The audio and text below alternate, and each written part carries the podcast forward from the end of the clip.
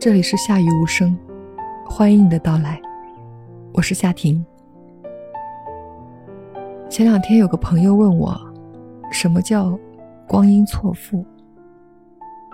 我说，光阴从未错付，只是花朵开在了逝去的那个夏天，你却以为它不曾开放。我们总是乐于怦然邂逅。却不擅长温柔告别。在经历了这一世的浮华之后，还有谁能再相看不厌呢？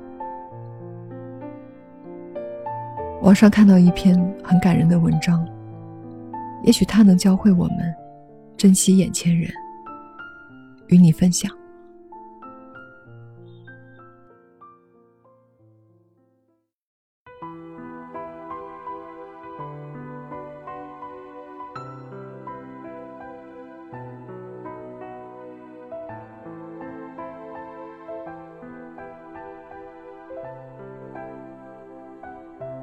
我永远都会记得那个晚上，我像平时一样在看体育新闻。妻子洗了澡出来对我说：“我的脚上怎么多了一颗黑痣？”我是一个毫无医学常识的人，觉得女人都喜欢大惊小怪的，就没有理会她。我们的生活应该说是很和谐、很安逸的。从我在公司任了高职之后，他就当起了全职太太。我的工作三天两头要加班，还经常出差，有时候一走就是三个星期。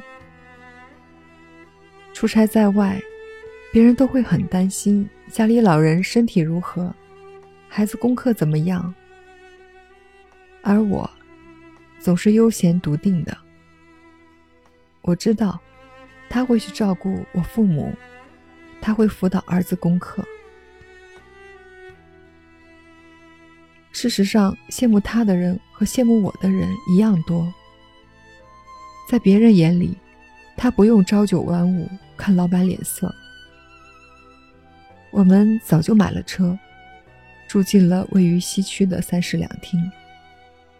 我们虽然都不知道浪漫是怎么回事，但感情一直很好。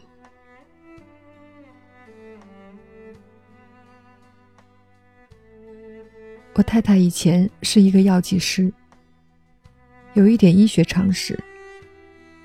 她知道这种莫名其妙、不痛不痒、忽然长出来的黑痣，很可能是有问题的。他自己去看了医生，诊断下来是皮肤癌。这个结果把我们一下子都吓懵了。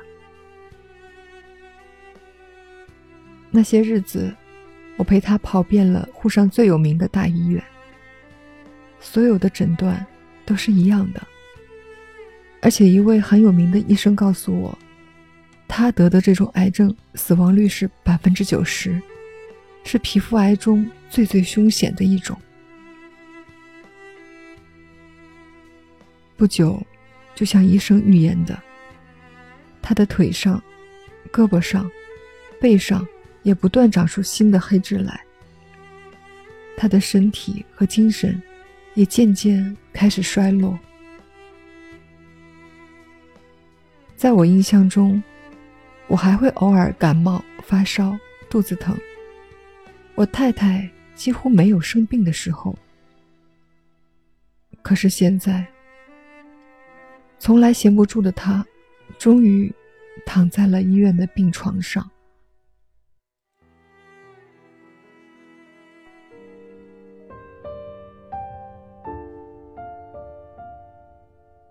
没有了她的家，变得冷冷清清的。厨房里没有了热气，卫生间的马桶、家具上都蒙了灰。以前明亮的、温暖的，回来就感觉舒服的地方，变成了一个我几乎要不认识的地方。我对家里的许多东西居然是陌生的。用微波炉解冻、蒸饭，我搞了半天不知道分别用哪一档。冲一杯咖啡或者茶，煮一碗速食面，热一碗汤，弄出来的味道怎么就是同他弄的不一样？以前，他轻而易举就递给我的日用品，现在我翻遍了抽屉，还没有找到。从他住院，我就开始休公假、请事假，尽力多陪他。因为这时候我才明白，如果没有一个家，如果家里没有一个体贴的妻子，男人挣再多的钱，在外面再风光，也是空的。就在他病情趋向恶化的当口，一位熟人告诉我，广州有一个专门治疗这类皮肤癌的医院，有类似的病例在那儿被治愈过，但费用很高，一个疗程三个月，大约要三十多万，治愈率大概有百分之三十。当我把这个消息告诉妻子的时候，被病痛。折磨得几乎失神的他，对我清清楚楚的说了三个字：“我要活。”真的，我以前从来没有觉得我们是多么恩爱的夫妻。可是那一刻，我觉得我们是世界上最最相爱、最最适合做夫妻的男女。我们能够生活在一起，有多么好！他要活，我要他。我们要一起老，一起等儿子长大，一起听儿子的儿子喊我们爷爷奶奶。我下了决心陪他去广州。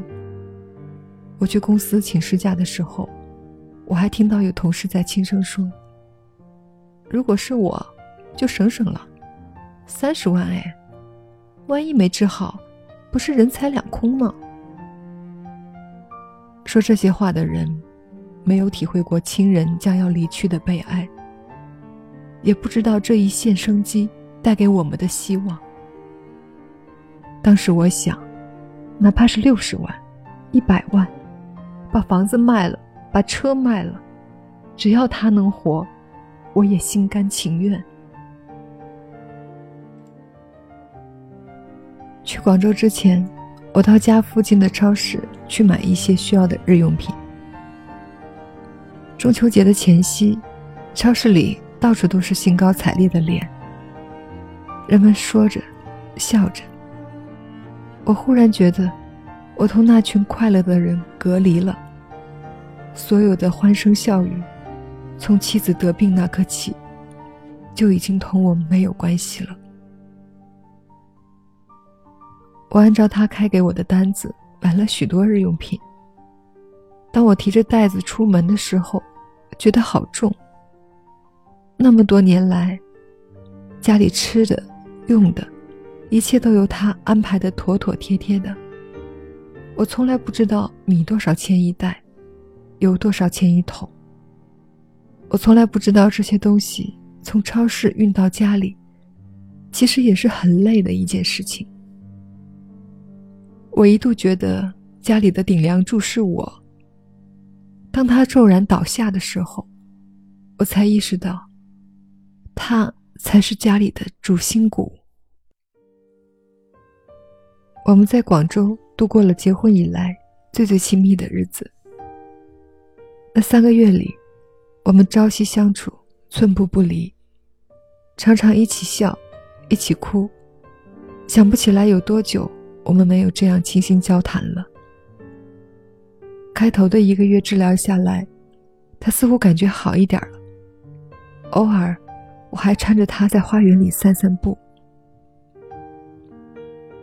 我们回忆在人民公园门口的第一次见面，第一次看电影是在胜利电影院，是一部叫《最后的情感》的意大利电影。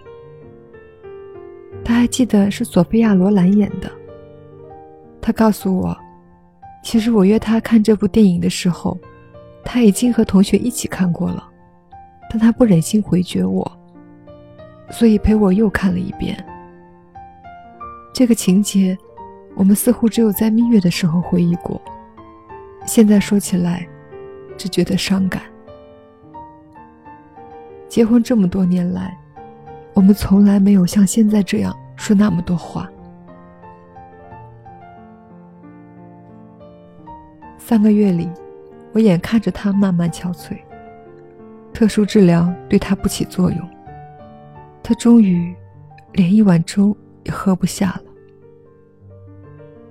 到了后来，他跟我说：“我想回家。”就这样，我们带着绝望的心情回到了家。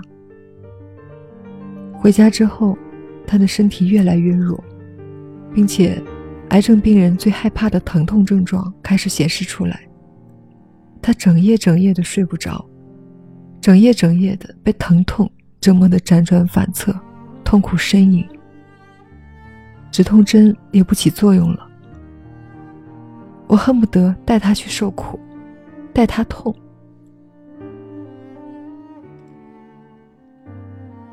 偶尔他觉得好一点的时候，就开始向我交代家事。我这才知道，家务事那么多，那么繁琐。他一个人平时在家里有多么忙碌。他还告诉我，我每次吃了觉得好吃的糟蹄是在哪家饭店买的。我平时穿的内衣要买哪一个牌子，到哪家超市去买。去世前三天，他甚至教我怎么使用洗衣机。那这用了好几年的洗衣机，是当时我同他一起去买的。买回来之后，就一直是他在操作的。临终前几天，他一直说，同我结婚，他很幸福。我们在广州的三个月，是他一生最幸福的日子。那三个月，也会是我一生的珍藏。虽然因为这三个月，我失去了提升的机会，损失了许多物质的东西，但同与妻子的相守比起来，所有的东西都是身外之物。幸好有了那三个月，否则我一生都会良心不安的。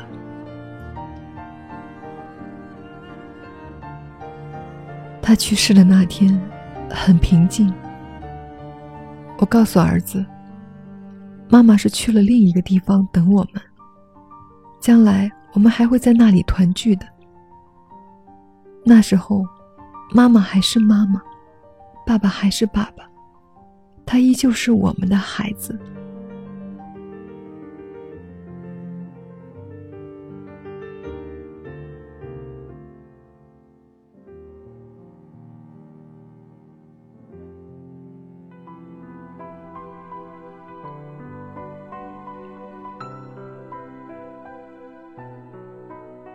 现在，我最怕看到人家快快乐乐的一家三口。每次路过人民公园，路过原来的胜利电影院，路过我们一起去过的超市商店，我都忍不住要哭。用洗衣机的时候，按微波炉的时候，我为儿子找换季衣服的时候，加班回家晚了。为自己泡方便面的时候，半夜里醒来，一个人睡在那张大床上的时候，我都想哭。他在的时候，我并没有感觉有什么特别的幸福。她就是我结婚多年、感情还不错的妻子，是孩子的妈妈。她不在的时候，仿佛……天塌了。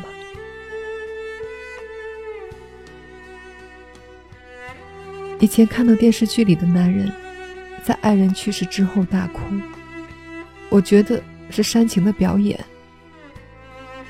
现在，我跟着他一起流泪。那天在马路上看到一辆无偿献血车，我又想到他。记得有一次。单位里组织献血，正好轮到我。他听说后，一本正经地问我：“可不可以让我代替你去？反正我不上班，可以在家里休息。”我还笑他：“有病啊！让人家知道了，不要笑死我的。”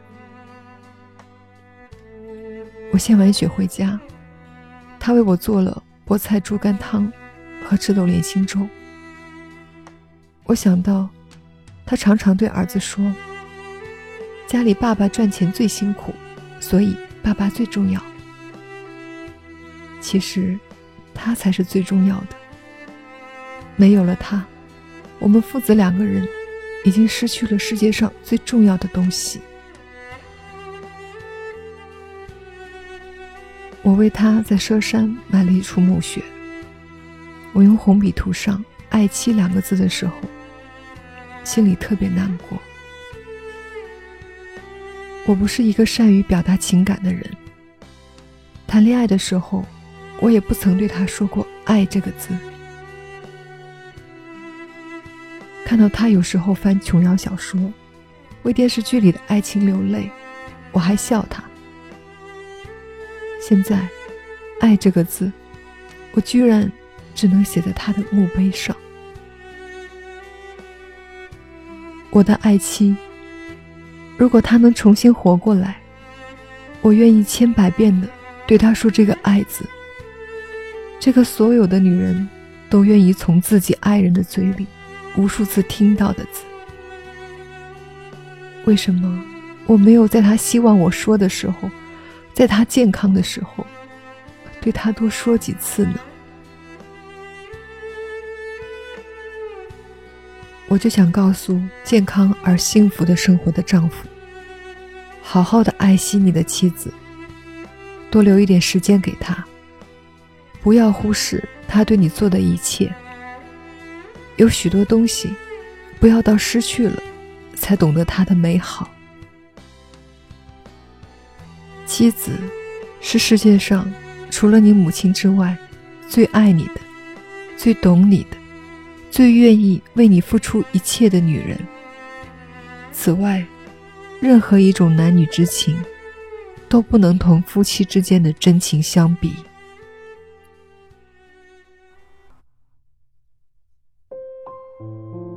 你还好吗，亲爱的朋友？这里是夏雨无声，我是夏婷。想要收听更多夏婷的节目，请登录喜马拉雅客户端或微信公众号。搜索“夏雨无声”，夏天的夏，语言的语。很多道理我们都明白，但往往要经历切肤的痛，才能真正体会。比如，失去才会珍惜。这个世界诱惑很多，一时的激情璀璨绚丽，却终要撒手归还。千帆过尽之后。也终会明白，简单平凡，才是我们最无法舍弃的。只愿能和那个知你冷暖、懂你悲喜的人，一起走过晨钟暮鼓。也许，这才是我们的归宿。好了，本期节目就到这儿了。珍惜你的枕边人，晚安。